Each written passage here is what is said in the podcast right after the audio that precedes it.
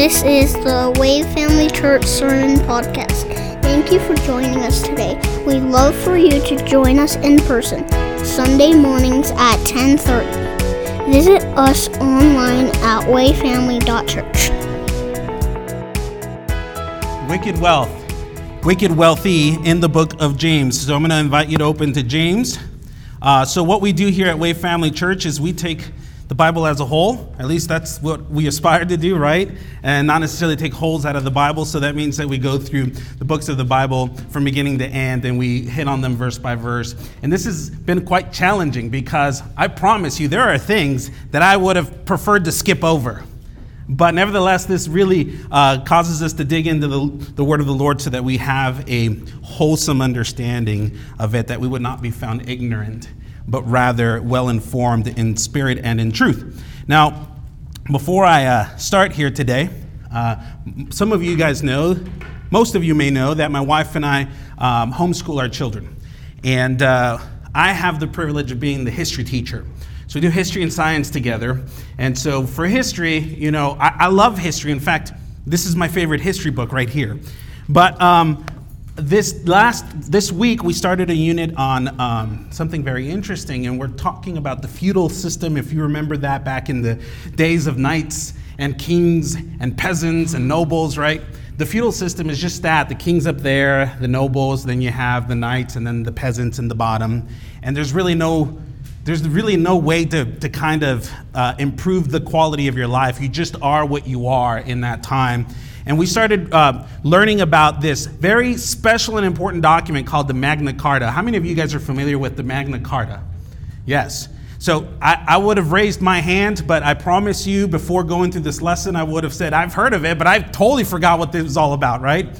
And so we started learning of the Magna Carta. And let me just tell you a little bit of the Magna Carta because throughout the week, as I'm preparing to preach every week, you know, I ask the Lord, Lord, show me something, teach me something according to your word, to your will, so that I understand what you're saying. I'm always constantly, uh, constantly looking for for instruction from the Lord. And then this happens the Magna Carta. This is one of England's most important legal documents. Even today, you can still see it in their museum over in London, I believe it is. Uh, and this a document was signed in 1215. That's a long time ago. I think that's second century? First century? I don't know how to do math. I like history. Okay, so this is during the days of the lords and the barons and the peasants and all that stuff, knights and of course, you know, kings. And so the Magna Carta, or is also known as the Great Charter, was drafted by the archbishop at the time. And I found that very fascinating. And the reason for why this document was drafted was because of this wicked, wealthy man named King John.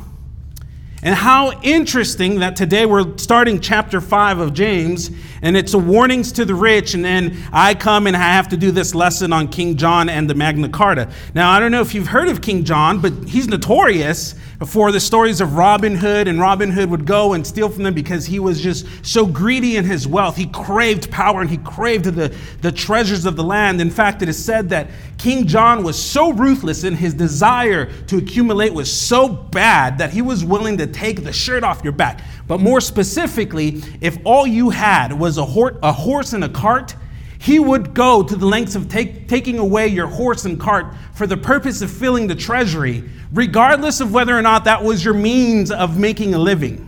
This is the greed that was found in him. This was the craving that he desired for wealth, for gold, for treasure, for the things that brought him uh, luxuries, comforts, self indulgences, right?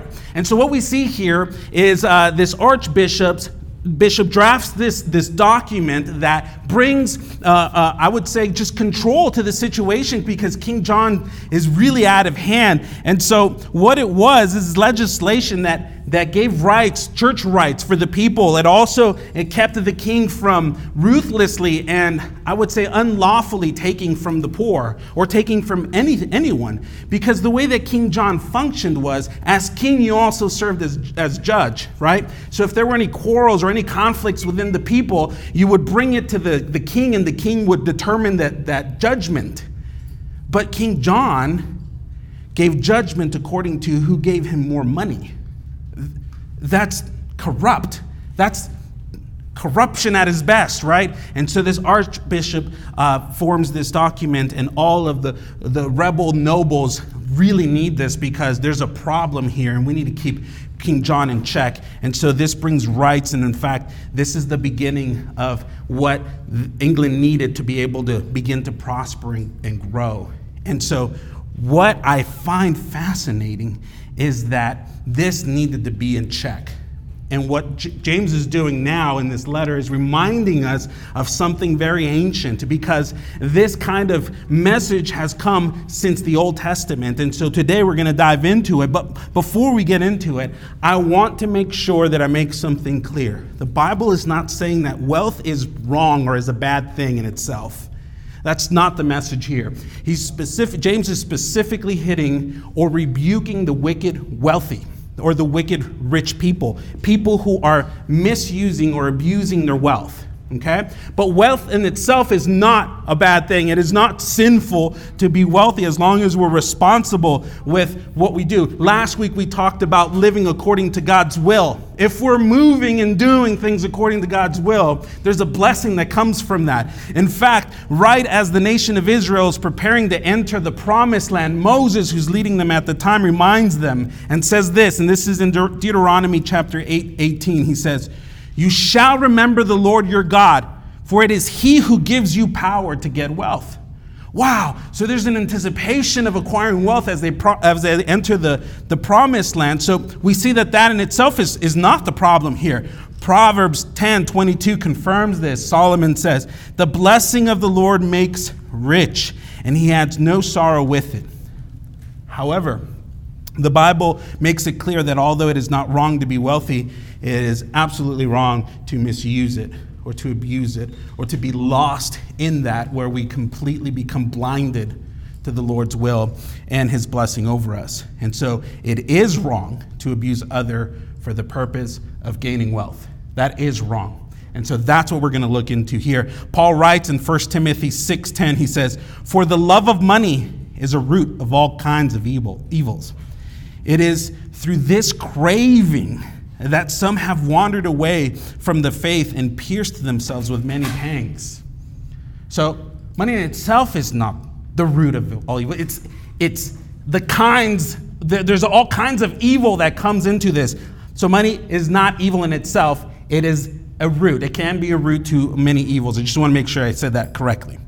And then later in that same passage in 1 Timothy 6, this time verse 17, he says, As for the rich in this present age, charge them not to be haughty for or nor to set their hopes on the uncertainty of riches, but on God who richly provides us with everything to enjoy. And so James is just reiterating here, reaffirming what has already been taught. So James, like Paul, as we see here from 1 Timothy, cautions against the love of money that leads people to misuse it, that leads people into a place of darkness, of just being lost.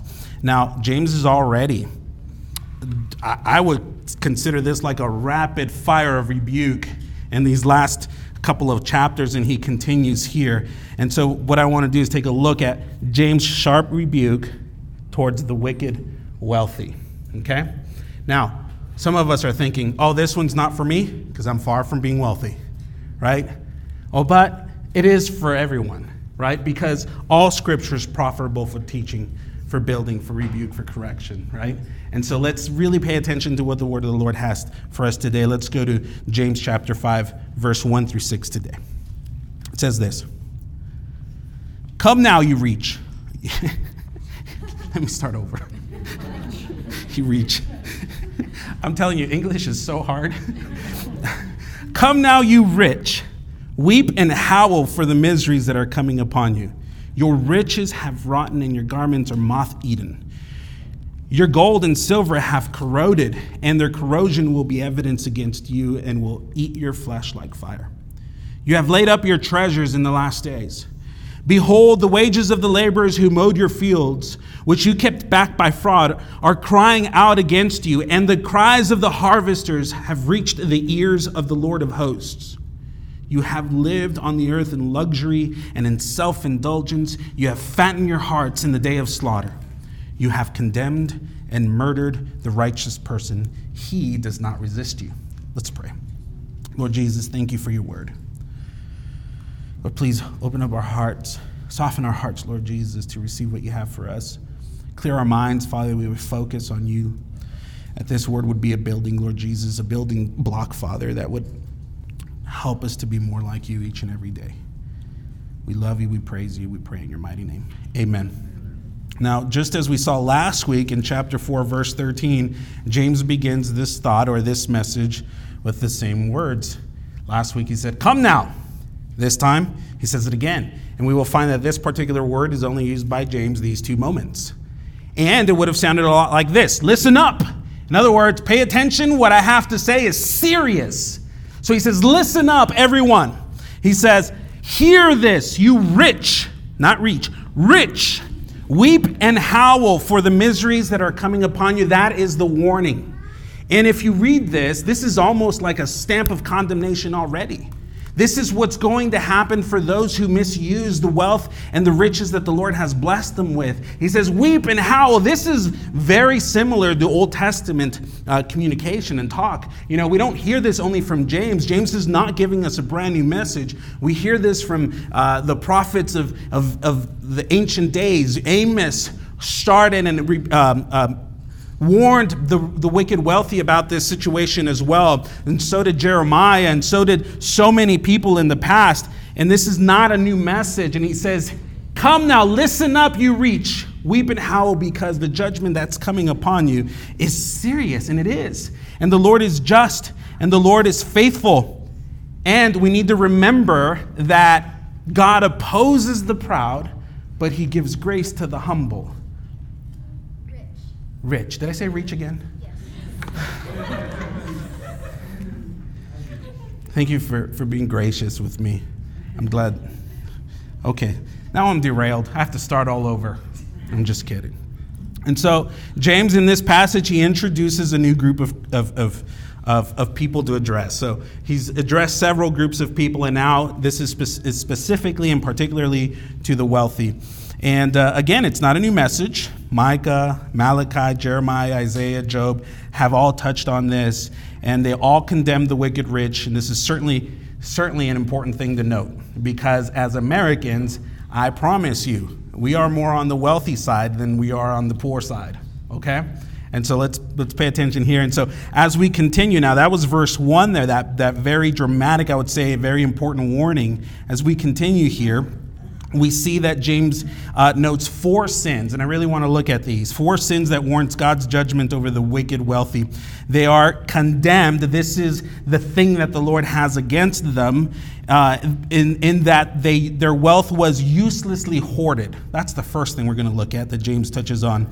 It was dishonestly gained, self righteously or self indulgently spent, and they were unjust to the just. These are the things that the Lord condemns. So let's take a look at the first reason for the Lord's condemnation over the wicked wealthy, and that is their wealth was uselessly hoarded. Verse 2 to 3, it says this Your riches have rotted, and your garments are moth eaten. Your gold and silver have corroded, and their corrosion will be evidence against you, and you will eat and will eat your flesh like fire. Now it says there, in the end of verse 3 you have laid your treasures up in the last days. This is a single word in the Greek, and the word is uh, and it means to heap up, to store, to hoard. You have hoarded your treasures in the last day, meaning today, the time after Christ, the days that we have been commissioned to go make disciples of all nations and baptizing them, the days of work, the days of building up the kingdom. He says, instead, you've been hoarding up your treasures. And this is the warning here. This is not the same to save up, by the way. This is not the same to be responsible and diligent in saving up because you have a plan, you have a purpose. The purpose probably is that you're saving up for the, the well being of your family, friends, church, whatever it may be. It's not the same. This is like, I don't want anybody else to touch or take what is mine. This is that kind of attitude that James is, is touching on, he's mentioning. And so we need to be very cautious about this because if we're not, that, that, that little bit of greed really kicks in and we find ourselves just being very selfish in what the Lord has blessed us with in the first place. We think that what he has given us, what he provides for us, is ours and ours alone. And that is the first danger that we need to look at. So, to store up is not only to have access to the goods, it's to keep it from others. Got it? That's what he's saying here. And um, James is only saying that uh, uh, uh, what he, James, what James is saying is exactly what Jesus has already taught. So he's echoing Jesus' words here. It's nothing necessarily new. In Matthew 6 19, Jesus says, Do not lay up for yourself treasures on earth where moth and rust destroy, and where thieves break in and steal. But lay up for yourselves treasures in heaven, where neither moth nor rust destroys, and where thieves do not break in and steal. I believe that um, this is why James is hitting on this because many people in this time were keeping treasures for themselves. They were hoarding these things. In verse 2, he says, Your riches have rotten rotted. Your and your garments are moth-eaten, and your gold and silver have corroded. So, apart from land and houses, this is one way that wealth was uh, measured uh, food, the kind of food that you were able to afford, uh, the garments that you were able to wear and afford as well, and then also the kind of cash that you had. So your coins, your gold, your silver, your jewelry, all these possessions really were what defined the person's wealth and wealth status, right? And so what James is doing is he's reminding us that all of these things are very temporal anyway. These things will all come and go. None of these things last. And I love this, this progression that he mentions is first rotted as far as food is concerned. That's what spoils faster than anything else. And then garments, and then the actual precious metals that we considered th- to be more important than anything else. And so, in regards to food, James rebukes the wicked for wasting it. That's what he's saying here. You're letting these kind of things rot that food rots, right?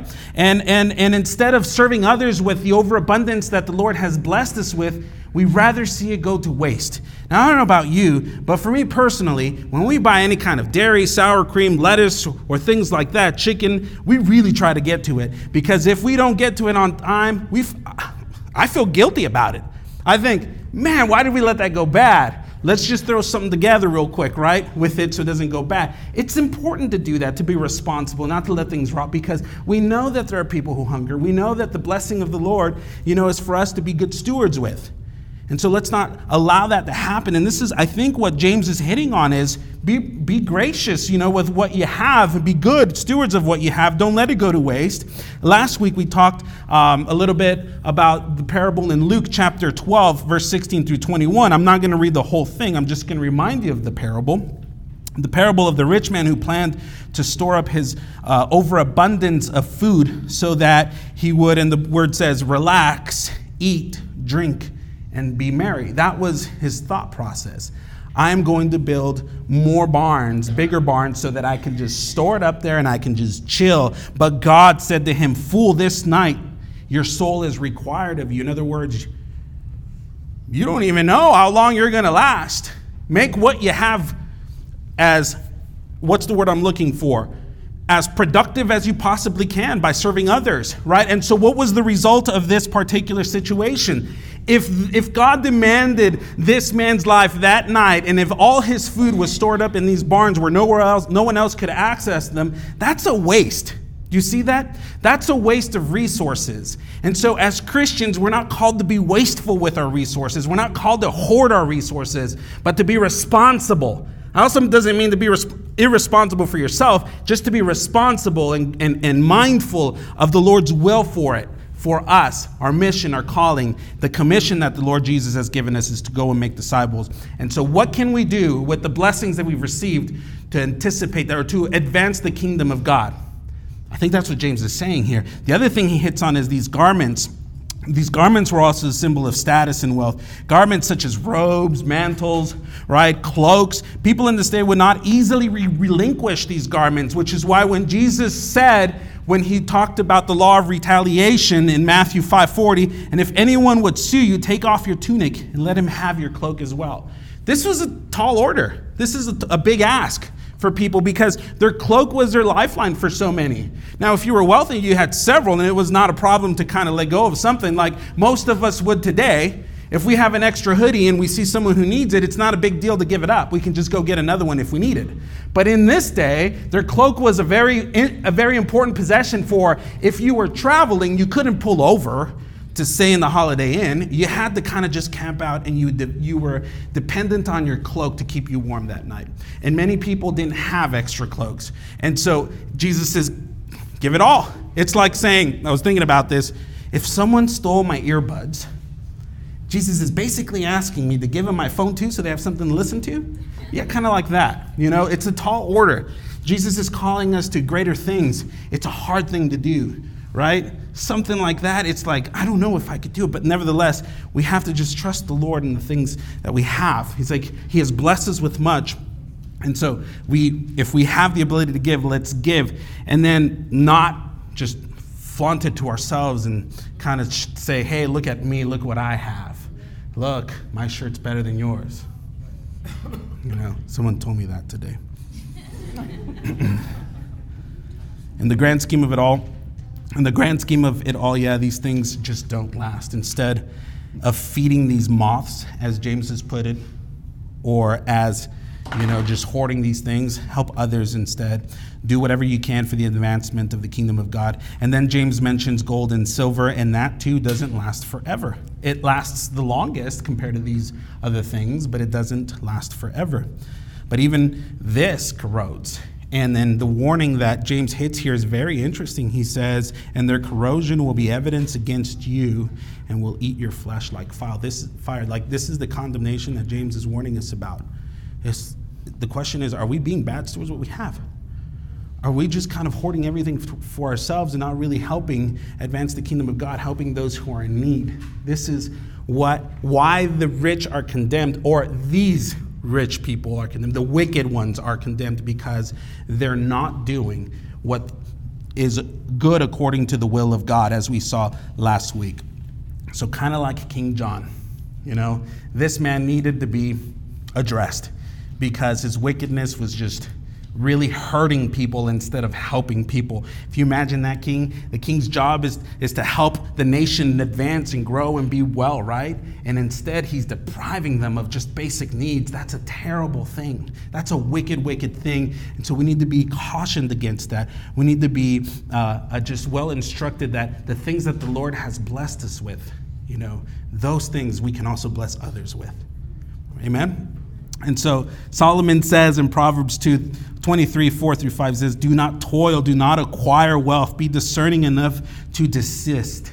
You know, discern what you have. Don't let it overcome you. Don't let it make that your life, your idol, your God. Instead, focus on Jesus. Look to Him. Look to His will, and let's move according to that. Jesus states clearly in Luke 16 13 says, No servant can serve two masters. For either he will hate the one and love the other, or he will be devoted to the one and despise the other. You cannot serve God and money.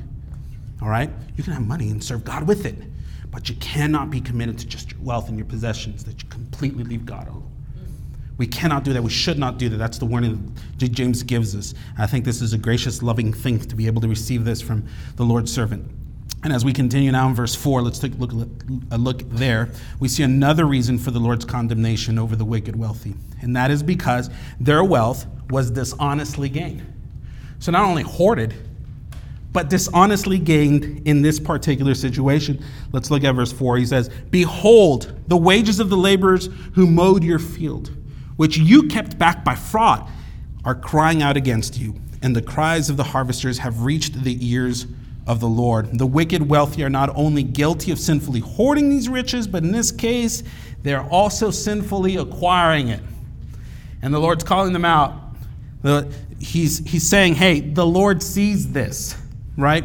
And so we need to be careful here as well. Instead of being generous with these folks all around us, we're being very selfish. And what we're trying to do is exploit others for self gain, just like King John, right? James says, The wages of the laborers who mowed your fields, which you kept back by fraud. That word kept back means to withdraw. And this is not, oh, I forgot to pay them. This is not, oh, no, no, no, I got you, I'll pay later. No, what he's saying is, I'm going to do whatever I can to not pay you. I'm going to keep it back. I'm going to be intentional about making sure that my pocket continues or remains full instead of giving it up to you. Now, at this point, you're stealing because if you hired someone to do the work that you have hired them to do, you now owe them, right? Now, That money is no longer yours. And in this case, these folks are keeping back those things. And that is just terrible. The, the Lord opposes this kind of behavior. The Lord condemns this kind of behavior. We need to be careful with this. And so, this practice is strictly forbidden now, and not just now, but even uh, uh, in the Old Testament. Look at Leviticus 19:13. He says, "You shall not oppress your neighbor or rob him. The wages of a hired worker shall not remain with you all night until the morning. Deuteronomy chapter 24 also states the same thing. So this is definitely not a new teaching, not a new matter. This is something that they just need to be reminded of because they have obviously forgotten. So to withhold a servant's wage or pay, that could have been a very tragic thing for them. You know, we didn't they didn't have payroll back in the day. It was you worked and you got paid because your, your wages could have been food. Your wages could have been something to go get the food or to pay something. You know, back in, in, these, in this time, this could have been a terrible thing because if you didn't have anything to eat, you worked all day, you went home and had nothing. Like that's a terrible thing to do with the, to the person who that you that you've employed. And what if that person was in debt? We see different examples where that was very possible. What if you owed someone something that could have meant your life? And we'll see a little bit more about this later. But it's important to not you know, retain these things that don't even belong to you in the first place. You're dishonestly gaining, dishonestly filling your pockets in this particular case. Jesus says in Matthew 13 41, the Son of Man will send his angels, and they will gather out of his kingdom all causes of sin and all lawbreakers, and throw them into the fiery furnace. In that place there will be weeping and gnashing of teeth. Then the righteous will shine like the sun in the kingdom of the Father. He who has ears, let him hear. What James is saying here is that the Lord sees this. It has reached the ears of the Lord, the cries of these harvesters, and the Lord promises that he'll take care of them. And so, wherever you, wherever you fall here, whether you identify more like the poor person who's being ripped off or the wealthy person who's ripping off, the Lord's going to address and He's just in everything that He does. So let's remember that he who has ears, let him hear. Let him mind that. This is God's judgment, and it is perfect justice. Perfect, perfect judgment here. The victims cry out for justice, but the Lord is very faithful. He opposes the proud and he gives grace to the humble. And then James continues in verse 5 with another reason as to why the wicked wealthy await God's judgment. And this is because their wealth was self indulgently spent. So they're hoarding, they're acquiring it unfaithfully or fraudulently, as James says. And then verse 5 says this You have lived on the earth in luxury and in self indulgence, you have fattened your hearts in the day of slaughter. So not only do the wicked hoard, you know, but they also use it all for themselves. Who cares about everybody else? It's just about me. Did you guys ever watch that movie, The Three Amigos? Yeah? There's this scene where they're riding in the desert. Oh, there it is right there. You know, and they're like sweating. There's just water falling out of their heads. Like it's just, we know what that feels like. We live in Tucson, right? They're wearing their mariachi outfits and they look like they're dying. And so they all, all three of them come to this halt, right? And the guy in the middle opens his canteens and he gets like a little, little, little swig of water, right? Just enough to like tease him.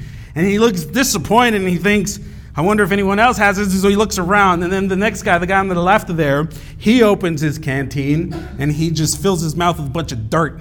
Like, why does he even have dirt in his canteen? Who knows? But now he's in a worse place that he used to be. Right now, his, he has a mouthful of dirt or sand or whatever it is. The situation looks pretty terrible. And then the guy on the right, he opens his canteen, and his canteen is full of clean water, right? And because he has so much of it, he doesn't carefully sip it, but he pours it into his mouth, and you see all this excess just excess just just go to waste, right? And he kind of pours it onto his shirt and he's like, ah. And because he has so much, he takes it, he gargles, he rinses his mouth, he spits it out, he does it again. I think he does it two or three times, I don't remember, right? And these other two guys are just looking at him like, ah, water, right? And then when he was refreshed, he throws the canteen, which still had a lot of water left in it. And then we see that the canteen is spilled, right? The water that's left in it is spilled and it's absorbed by the dry ground. And meanwhile, these guys are like, I need that, right? And so he pulls out his lip balm and he puts it on, and then he notices the needs of his compadres. And he says, Lip balm? like, that's not what I need. I needed the water that you just let go of, you know? Like, this is to, to, to use our wealth and our riches self indulgently. We're not minding anybody. It's just about me and how can I feel good and how can I be relaxed, you know? And, and, and this is wrong according to the will of the Lord. This is what James is saying. Anyway, that was just something that came to mind. James is rebuking the rich for, leaving, for living soft, you know, for living in a way that's just extravagant at the expense of others. There's nothing wrong with owning a recliner, okay? But it is when we take from others, when we resist others, when we are totally fine with seeing others just suffer, you know, and, and not only that, but we take from them, we make sure that they don't have the comforts or, let's say, the blessings that the Lord has given. That's it's truly a problem. This is a pursuit of self-indulgence, self-righteousness. We see this warning time after time in James chapter 4 and now 5. We see that uh, fights begin because of selfish ambitions. We see that uh, we spend what we have for our own passions, and the Lord is against that kind of thing. We see that we feed our pride because the world tells us to in its wisdom, because it says that it's all about us. And the Lord opposes the proud, but he gives grace to the humble. And then James goes to say this pretty graphic thing here. He says, You have fattened your hearts in a day of slaughter. What he's saying here is, you have nourished your pride. You have fattened it in the same ways, same ways that calves are fattened before they are butchered. You know, you're not going to butcher a skinny cow or calf. You're going to make sure it's fattened before it goes there. This is the situation that the wicked wealthy are found in, fattening their pride, fattening their hearts for what? For death, for the judgment that's to come, for nothing nothing to their gain. It's kind of like uh, Pinocchio, another example. You guys, pistachio, Pinocchio. You know, they're promised Pleasure Island. Is that right? Or is it Vanity Fair? No, that's that's another story. Pleasure Island. And they, they, they come here and they're so excited because they're going to get everything that they ever desire and no more work. It's just party time. And little that they know, they didn't even realize it, that all this root beer that they were having would turn them into donkeys, right? And once they turned into donkeys, then they were, they were slaves. They were in bonded, right, to those cap, uh, uh, the people who have kept, uh, captured them, to their masters at that, that point. They had no way to actually enjoy the freedoms that they thought they were pursuing. It's like that. Is we don't realize the kind of judgment that we're bringing onto ourselves by just being self indulgent in everything that we have and everything that the Lord has blessed us with. And James uses this frightening, I think this is a frightening description here because it should really capture our attention. We should not let this go lightly. And this judgment of condemnation is to fulfill the Lord's promise to those who are faithful to Him because He is just and He is uh, uh, uh, He's promised that He opposes the proud, but He gives grace to the humble. I will say that probably until I'm done with James. And then let me show you the final thing the final reason for this condemnation for the wicked rich, and that is that they were unjust to the just. Verse 6 says this You have condemned and murdered the righteous person. He does not resist you. In this example, we see that they unjustly hoarded their possessions, right? They gained it dishonestly, and they're using it for their self pleasures, for their self indulgences. And now this is even a worser kind of thing. They've condemned and murdered the righteous man. At first, I thought, this is just like symbolic, right? Sure, but no, James actually means what he's saying. So what's going on here is very much like the days of King John, you know, when someone had the authority and the power to do such a thing, if you have the wealth to do such a thing, when you owed someone something, or if someone was any kind of inconvenience for you, you would actually use the court systems to condemn that person, and that condemnation could even mean execution. And because if you remove that person from the, from the picture, now you're no longer responsible for the debts that you owe. And so James is saying, you even go to the lengths of doing that of condemning the righteous person. He does not resist you. The righteous person does not resist you. That's what that means right there. But the Lord sees it, right? The righteous person is not the person who you need to worry about. They don't have the power, the ability to fight for themselves, right? They don't have the ability to go hire Larry H. Parker. Instead, you go and you condemn them and you put them in situations where they are just at the Lord's mercy, right? This is exactly what happened with Joseph. His brothers were inconvenienced by Joseph. They despised him. And so the solution was get rid of the guy. Let's kill him. We go to the extent of just murdering him. And Reuben, the oldest brothers, we had some kind of compassion for Joseph, says, No, no, don't kill him. Instead, let's sell him. And so that's what they're doing. You see this wicked desire for wealth? It's like, what can we get out of this? I am so not concerned for the life of the Lord's uh, image bearer. Instead, what can I gain? And so when we go to those lengths, we are at risk right there of the condemnation of God. The person that we persecute does not resist us, but the Lord sees us. The Lord sees them, and He is compassionate, and He is just, and He is good. You know, the righteous person is the one who is morally upright. In this particular situation, is the person who is innocent of the crime, uh, innocent of the wrongdoing to deserve this suffering. And the Lord the Lord is righteous in that he brings justice where justice is due. And just as Jesus did, Jesus know what it, knows exactly what it's like to be this person who receives this suffering that is not deserved to him. And how did he respond? 1 Peter 2.23 tells us, When he was reviled, he did not revile in return. When he suffered, he did not threaten, but continued entrusting himself to him who justs justly. You know, he was at the mercy of the Lord. He pressed into the Lord, and he knew that the Lord would be his redemption, would be his savior, right? This salvation in this time. And, and he clung to him just like the righteous person in this situation that James is sharing. That's what we ought to do if we're the ones that are being ripped off. You know, we need to trust the Lord and know that He understands exactly where we are. You know, Jesus not only understands what it means to suffer at the hands of the wicked, but he also knows what it means to be wealthy, for everything that we have comes from him, right? And in his riches and in his wealth, he gives us his most and best and prized possession. Do you know what that is?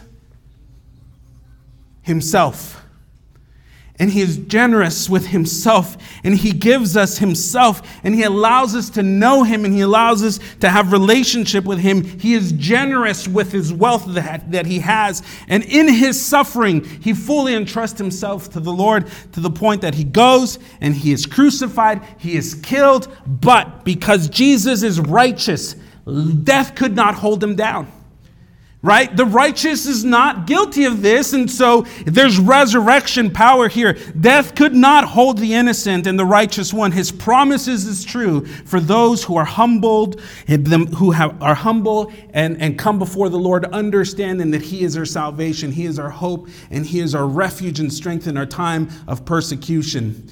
But God is also very just, and He minds and notices the wickedness in everyone's heart.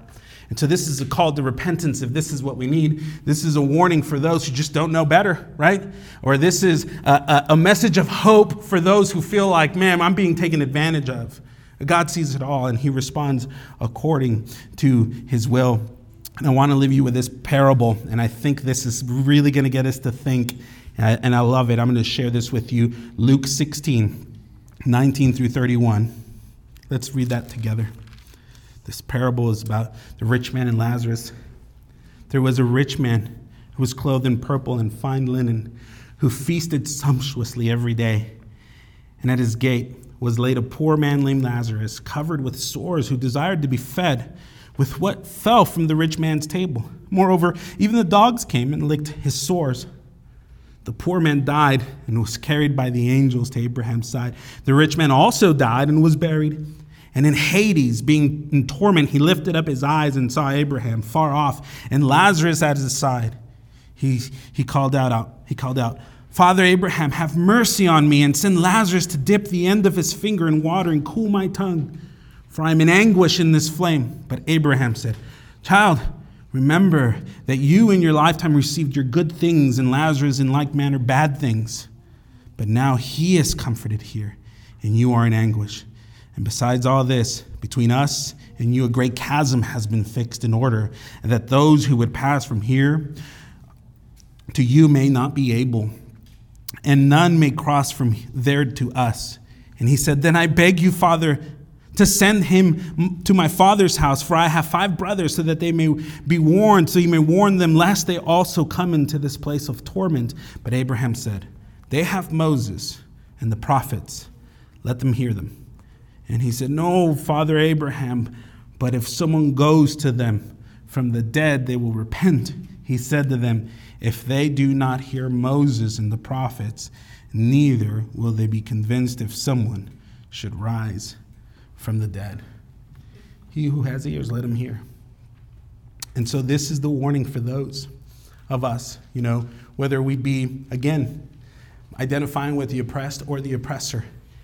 But there's also another prescription, or a prescription that's very helpful for those who have been blessed uh, by the Lord in, in many riches and wealth. And I'll tell you what, as Americans, we have more than we need. And so we need to be responsible. We need to be good stewards with what we have. First Timothy, I mentioned this earlier, but I'll close with this. This is just the instruction of the Lord through Paul in the sermon Timothy. He says this, 1 Timothy 6, 17 through 19. He says, As for the rich in this present age, charge them not to be haughty, nor to set their hopes on the uncertainty of riches, but on God, who richly provides us with everything to enjoy. They are to do good, to be rich in good works, to be generous and ready to share, thus storing up treasures for them, for themselves as a good foundation for the future, so that they may take hold of that which is truly life, and that is being in the presence of the Lord, glorified with Him in heaven. Amen? Let's bow our heads and pray. Lord Jesus, thank you so much for your word. We ask that you would not allow this to just uh, be forgotten, Father, but that we would have this in mind as we are blessed by you, Lord. Lord, just help us be good stewards of the things that you've given us, these blessings that we possess, Lord Jesus, that what we do would be for the good of our families, that we would love them well with our resources, and that we would be able to be participants of the furthering of your kingdom, Lord Jesus. That is our heart. That is our desire, Lord Jesus, and we know that this is yours for us as well. So help us in these things. In Jesus' mighty name we pray. Amen. Amen.